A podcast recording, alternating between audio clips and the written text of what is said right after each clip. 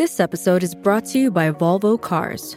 Distractions happen, but there are things that can help you stay focused, like the fully electric seven seater Volvo EX90. It was made to help keep you and those around you on the road safe, with LiDAR technology that can see what you sometimes can't, and a two camera driver understanding system designed to prevent distractions and help you stay focused.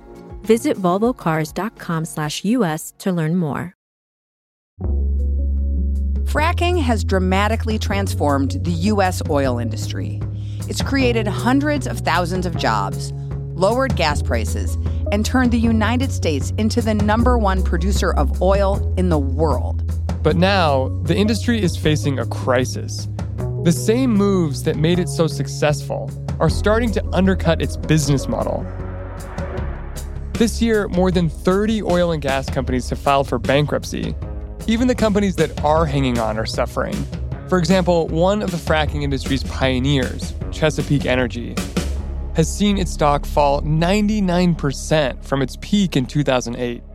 Today on the show, how fracking transformed the world's oil market and why that may be its undoing. Welcome to The Journal, our show about money, business, and power. I'm Kate Linebaugh. And I'm Ryan Knutson. It's Wednesday, November 20th.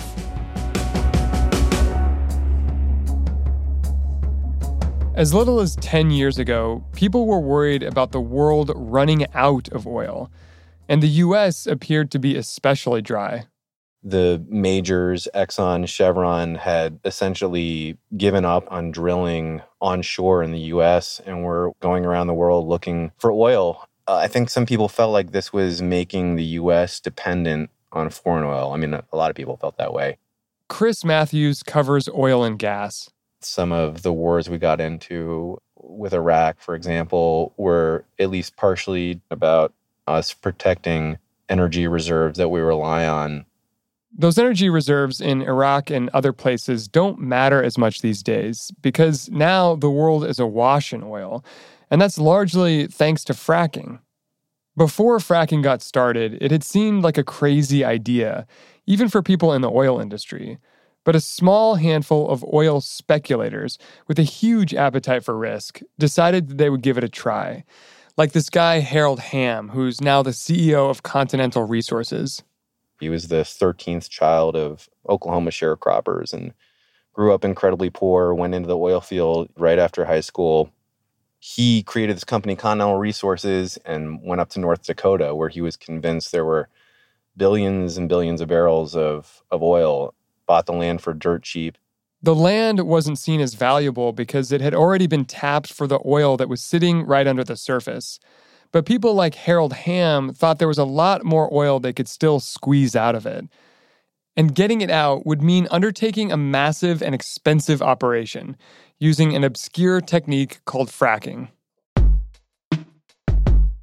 Fracking is setting off little explosions underground to blow little holes in the rock and then release oil and gas from the rock, and then spraying vast amounts of water, chemicals, and sand to push the oil and gas out of the rock. It's the source rock, they call it. It's where the oil and gas is turning into oil and gas. And they thought well, maybe we can go down there and hit all these little pockets and get it out. This was fairly revolutionary. No one had tried it. And even once they started trying it, people thought it's just too expensive. It's not going to work. And so, how did it eventually turn the corner? How did the idea begin to spread? They coupled fracking with another technique that had also been around, but they hadn't been used in concert with each other, which is horizontal drilling. So you drill down vertically into the ground and then you turn and go out horizontally. And then on the horizontal section, you start fracking all of that and you hit all these little pockets of oil and gas, and then it comes back up the hole. This complicated and expensive operation was being used in some cases for natural gas, but it never made much sense for oil production because it costs so much money to produce each barrel. But in the mid 2000s, oil got really expensive, the price soared to over $100 a barrel. This meant finally you could sell it for more than what it cost to frack. And those early speculators like Harold Hamm suddenly looked like geniuses. No one believed him. He proved that it worked, and his company is now one of the biggest shale companies in the US. And at one point, he was worth more than $11 billion. Chris says that for people like Harold Hamm, there was more than just money at play, as they said about proving fracking was viable. Some of the sort of pioneers of fracking, I think, really believed one, that there was still oil and gas in the United States, and two, that it would be really important for the country geopolitically, economically, to get that oil and gas out. Harold Hamm likes to refer to himself as the advocate of American oil. And so I think there was a, some patriotism a, attached mm-hmm. to these mm-hmm. efforts. Once a few pioneers proved it could be done, other oil and gas prospectors rushed in, and behind them came Wall Street money. 2006, 2008, it really starts picking up. Wall Street realizes that this is a, a viable practice and starts putting money into these companies. Uh huh. Which was a sign that it wasn't just the frackers that had a crazy idea. Was that there was real big money that was starting to be put behind this idea. That's right. All the banks, investors, private equity, everyone saw dollar signs and it became a gold rush. Wall Street was excited by the projections of what fracking would be able to do turn out millions of barrels of oil per day on U.S. soil, and they started pumping money into the industry. All that money allowed fracking to take off, and oil companies bought up land in West Texas, Oklahoma, North Dakota, and Wyoming. They were running around buying up land and then drilling sometimes, you know, maybe a couple wells just to prove that there was oil and gas there and that it was viable. And then they'd come back with their results and say, "Look, I'm getting, you know, 500,000 barrels out of this oil well over the next 30 years." And those numbers just kept growing and growing and growing and Wall Street just kept pumping more and more money. What was it that made them so optimistic? It was these incredible projections about the amount of oil that they could actually draw using this fracking method. There's a, a metric that they really started touting that's called an EUR, it means estimated ultimate recovery. And it's basically how much oil and gas they thought they could get out of these wells. It varies, you know, from region to region. But early on, they might be talking about two, 300, 400,000 barrels out of a well over its life. As time went on, they started talking about million barrel wells, you know, 2 million barrel wells. As these projections kept going up and up, so did the amount of oil coming out of the ground. And as the industry took off, it started to fulfill some of its economic promise. It's meant jobs. The Permian, which is in West Texas New Mexico, has had one of the lowest employment rates in, in the country these two places are incredibly remote. I mean, there's the towns are tiny. You will find yourself driving long distances without seeing anything. And the last time I was in the Permian, I found myself in a traffic jam in the middle of the desert behind hundreds of big rigs. And there was just machinery, drilling rigs, and workers as far as the eye can see. And you're, you're literally in the middle mm-hmm. of the mm-hmm. desert. When I was out there, we, um, we met a barber who works in Odessa, Texas, and he told me that barbers who worked for him were making 150 to 180 thousand dollars a year. Wow, which I can't only imagine then how much money the drillers were making. They're making lots of money. I mean, one thing that's important to understand about these workers is they'll come in, they will work for, you know, months at a time, make as much money as they can, and then go home. One of the things that's happened in this boom is you have what's called man camps, which is just temporary housing for these thousands and tens of thousands of workers that are pouring into the area. That there's not housing in these areas to accommodate them, so they literally build these camps overnight. But some of them actually mm-hmm. have actually gotten pretty nice. They have pools and advertised gourmet dining. From 2010 to 2015, the entire industry was making so much money that one government report said the fracking boom added as much as 1% to US GDP. There were also a lot of environmental issues with fracking. Like, I remember gas getting into the water supply in some places and earthquakes happening near fracking areas. Did any of those environmental concerns slow down fracking? Not really.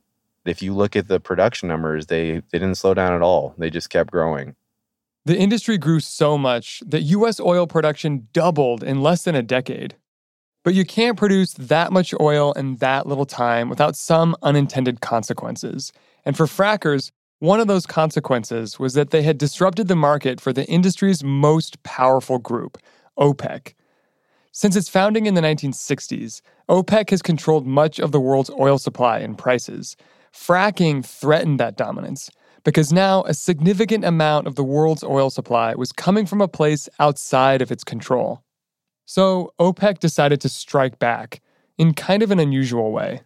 So OPEC, and in particular Saudi Arabia, decided to flood the market with oil to see if they could lower prices and basically kill the shale industry. U.S. oil prices have dipped below $30 a barrel for the first time since 2003. 12 years. That's great news for American drivers and consumers who are enjoying gas prices below 2 bucks a gallon. But very cheap oil also means economic pain for Americans with jobs in the energy industry, and there are many of those. Worldwide, oil prices crashed to below 30 a barrel as this huge amount of Middle Eastern oil came onto the market. As prices were plummeting in 2015, OPEC refused to cut production. The group's president said it was because, quote, we just felt comfortable to wait and watch. The price crash cut profits across the whole industry, but this was especially bad for frackers. Because remember, their method of extracting oil was a lot more expensive than conventional drilling. With cheaper prices, the, the shale industry was, was suddenly in, in real trouble. I mean, you're talking about going from $90 oil to sub $30 oil. And that's just a, a precipitous fall that was very difficult to anticipate. They can make money at $90 oil. There's no way they can make money below 30. And bankruptcies were on the rise. You know, more than 200,000 workers lost their jobs. A lot of companies were just struggling to hold on the fracking industry did manage to hold on.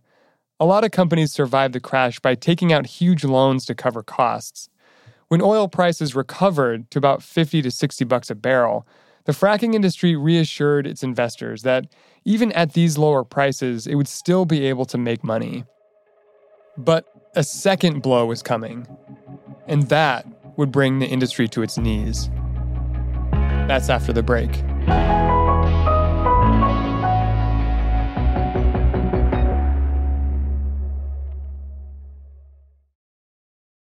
This episode is brought to you by Indeed.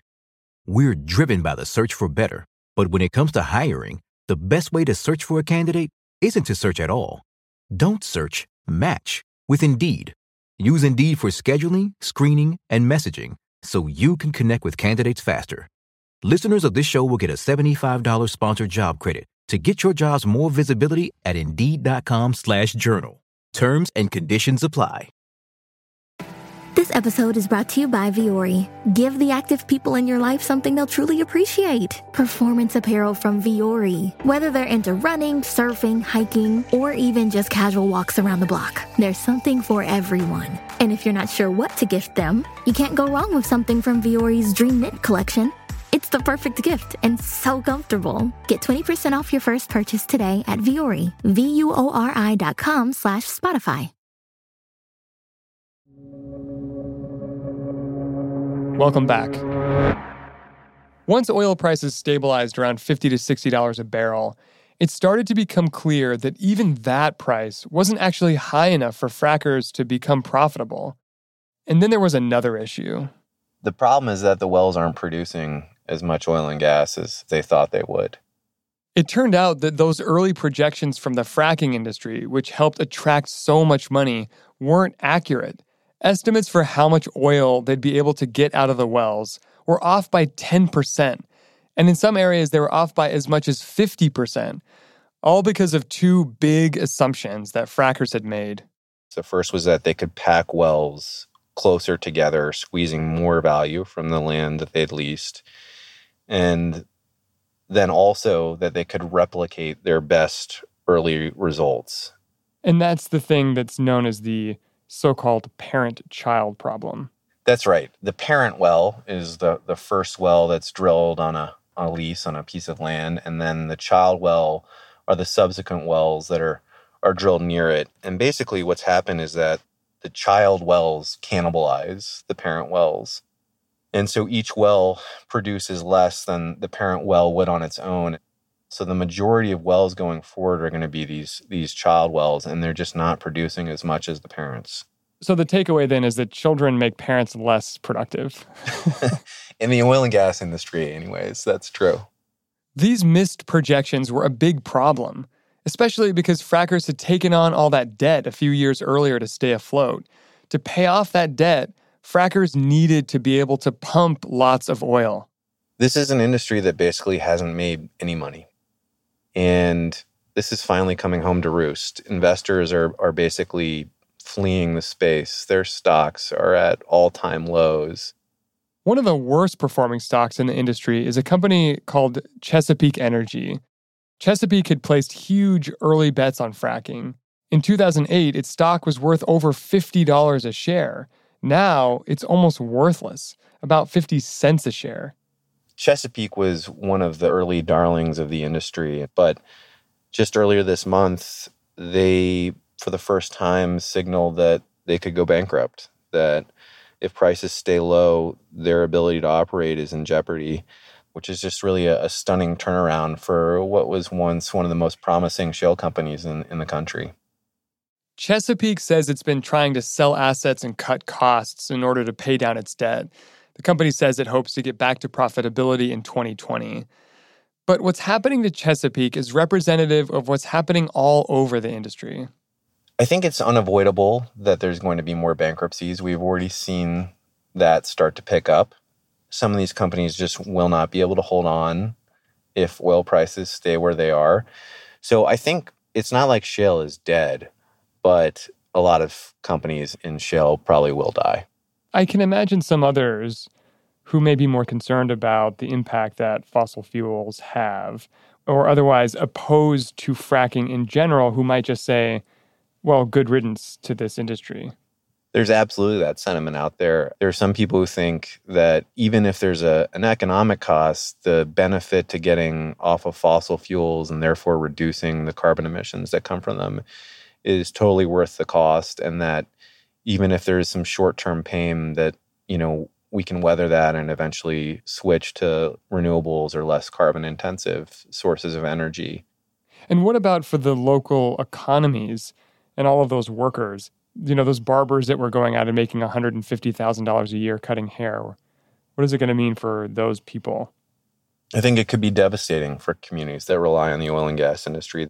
There'll be a loss of jobs, there'll be a loss of economic activity the last crash in oil prices, more than 200,000 people lost their jobs. We're already starting to see a slowdown across the country, and companies are beginning to lay folks off. And so I think there's some fear setting in that the worst is yet to come.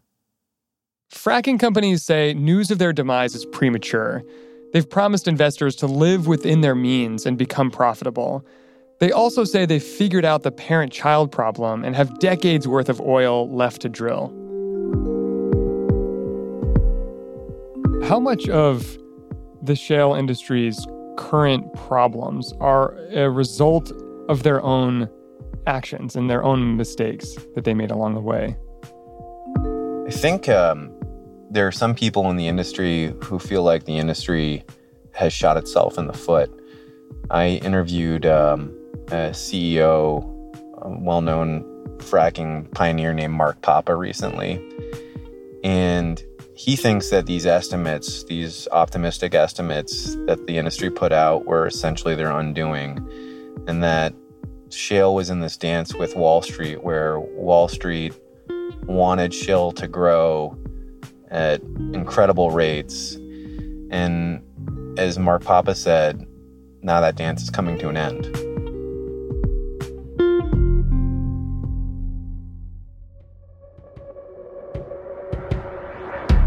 That's all for today, Wednesday, November 20th. The Journal is a co production of Gimlet and the Wall Street Journal. If you like the show, follow us on Spotify or wherever you listen. We're out weekday afternoons. Thanks for listening.